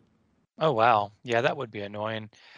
I will defend all the way through Amaryllis, and then like I didn't feel it was overproduced, but it felt like such a yeah. I can see what you're talking about. A little bit of a progression of Am- Amaryllis 2.0 with, um, with their fifth album, but like I really just don't understand.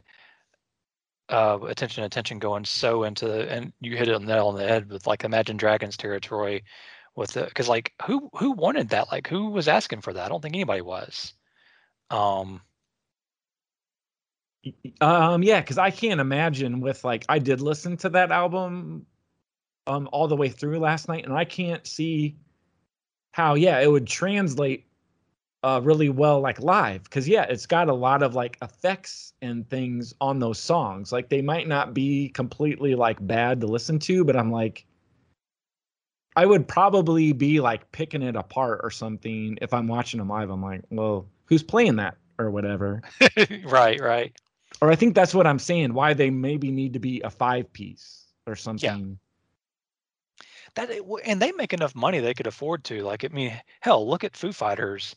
Um, you know, hell, they even added in Rami Jaffee on keyboards and uh, as like a just a full member, so they're a six piece. Yeah. Um, I mean, uh, and I would say that Shinedown's not that far behind them in popularity. At least, I wouldn't think so. I guess yeah. With me, like I like when bands evolve, but it just seems not really convincing if you can't really do it live like Right. that. Like it doesn't seem like as like genuine or something. Right. Well, that's the reason why I liked, you know, at least how Foo Fighters they're evolving, but they play that all that live, and that's why they have all six members because that's important to them. I think to actually do it all and not just have a pre-recorded thing. Because yeah, I think that's kind of cheesy. Because like Metallica doesn't do that. I mean, other than that intro that they play, you know, the that's from the Good, Bad, and the Ugly. You know, everything else is play live. Other well, other than like Gunfire, obviously that's not being done um, legitimately right there. That'd be kind of scary if that was done um, in the stadium. Can you imagine how freaked out people would get Oh shoot, yeah. If, even if Um, someone like what's that? Like likes- ACDC shoots off the cannons or something. Are you talking Oh, about wow. that? Metallica shoots off cannons, actual cannons. for Yeah. yeah, for um for one, they're like, what's going on? No, no.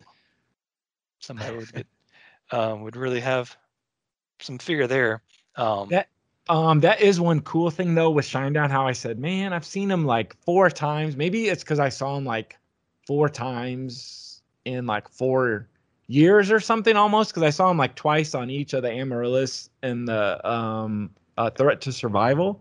mhm. Um, like there was something uh from a few years ago, and I saw something that actually would have been really cool to see live and i wish i had um, some money or time at the time and i went back this morning and tried to confirm when it actually was uh, but um, i looked at the setlist website and it was at the tail end of 2018 they did three nights at a house of blues in florida and one night they did all of the sound of madness album and then had an encore of like assorted songs.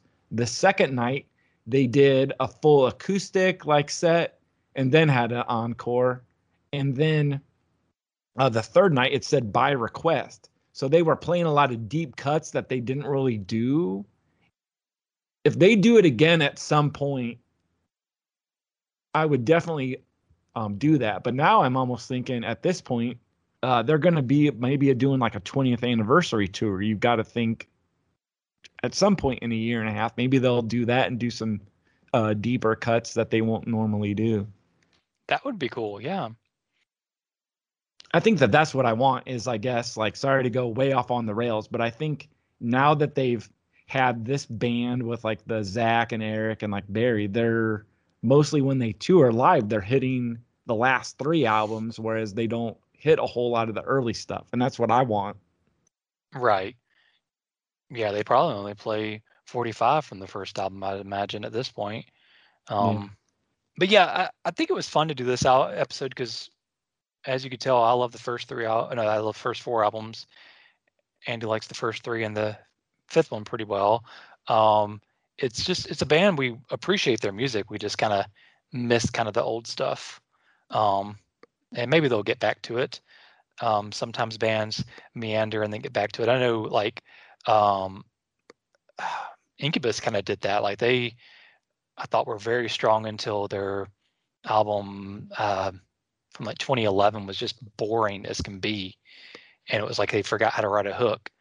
And then they've done some pretty cool stuff after that. That's not as good as their early stuff, but they did kind of capture a little bit of that energy. So I definitely know bands can do it, and hopefully Shinedown will do it. I mean, obviously, I know they're selling well, so I don't know how much they feel the need for that, but hopefully they do. Um, obviously Weezer would be like another example, like how you said Incubus, like they kind of have like shifts or something where they'll kind of be in this space for a while. Yeah, we uh, like we want to do rock albums, then we want to experiment a little bit. Now we're going to go back to the rock album, so they kind of keep you on your toes. mhm. I'm just like Shinedown, please excite me again. It's all about me. but yeah, I think I read something like the Atlas Falls is going to be on the new album. So maybe, like I said, if that's any indication of it, that should be better um, and kind of a little bit more um, traditional. At least it seems like it would be. Um, I have still followed him on Instagram, and I guess uh, for at least this album, like that Eric, he like built his own studio. So um, they're work whatever they're working on, they're all in house, and they got their own studio. nice.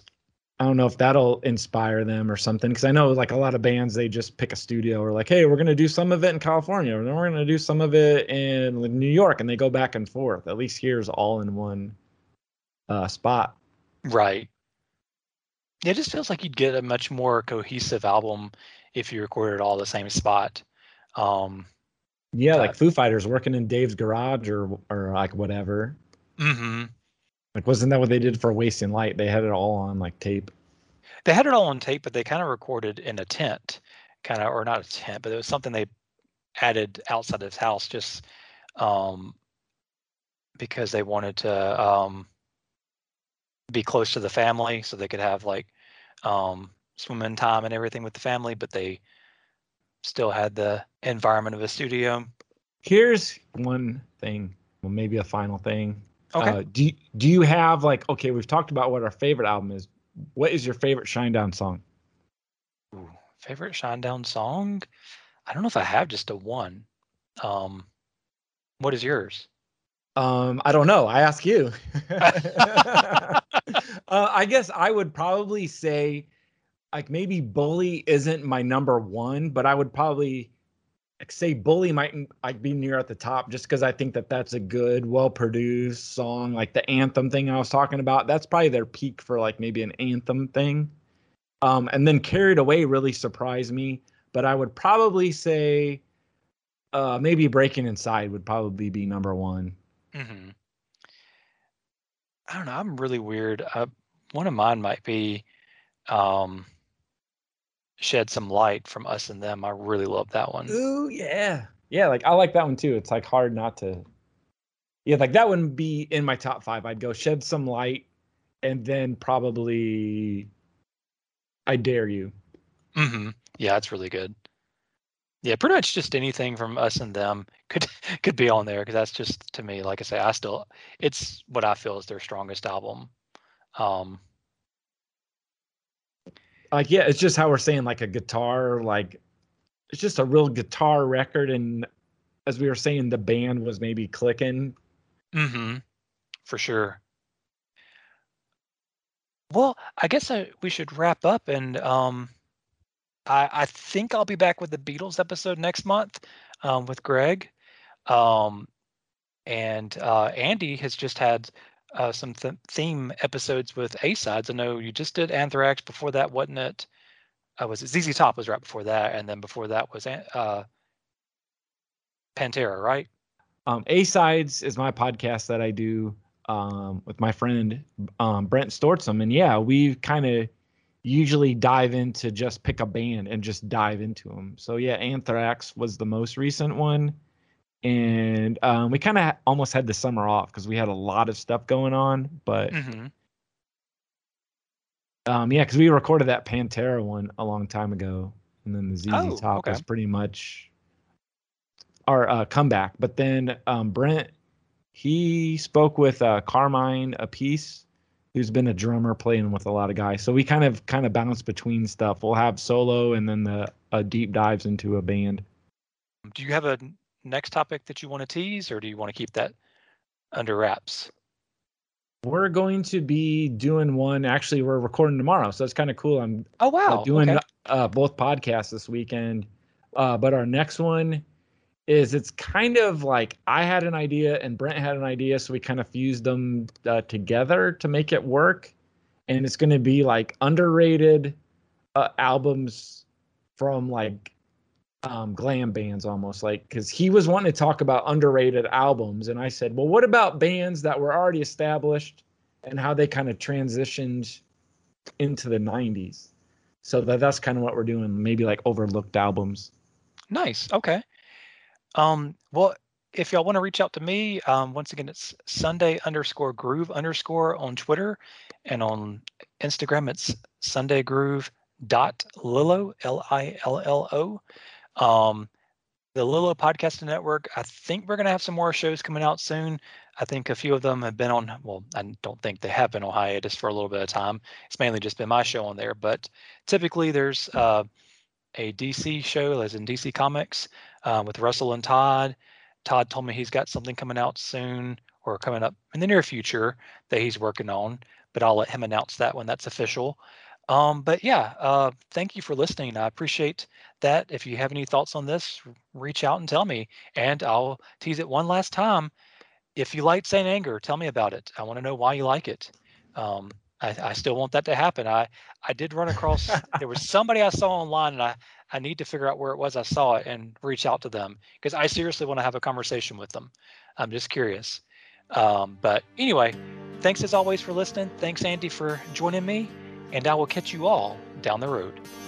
I caught a chill and it's still frozen on my skin. I think about why I'm alone by myself, no one else to explain. How far do I go? No one knows.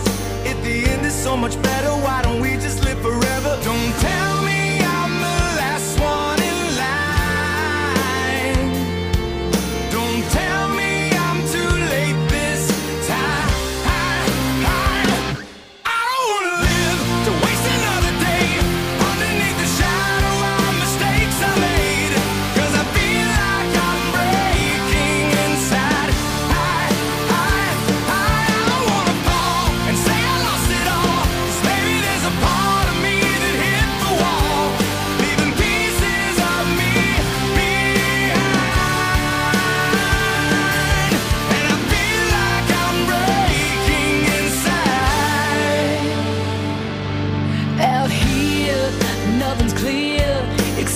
moment I decided to move on and I ignited Disappear into the fear. You know there ain't no coming back when you're still carrying the past. You can't erase, separate Cigarette in my hand, hope you won't understand. I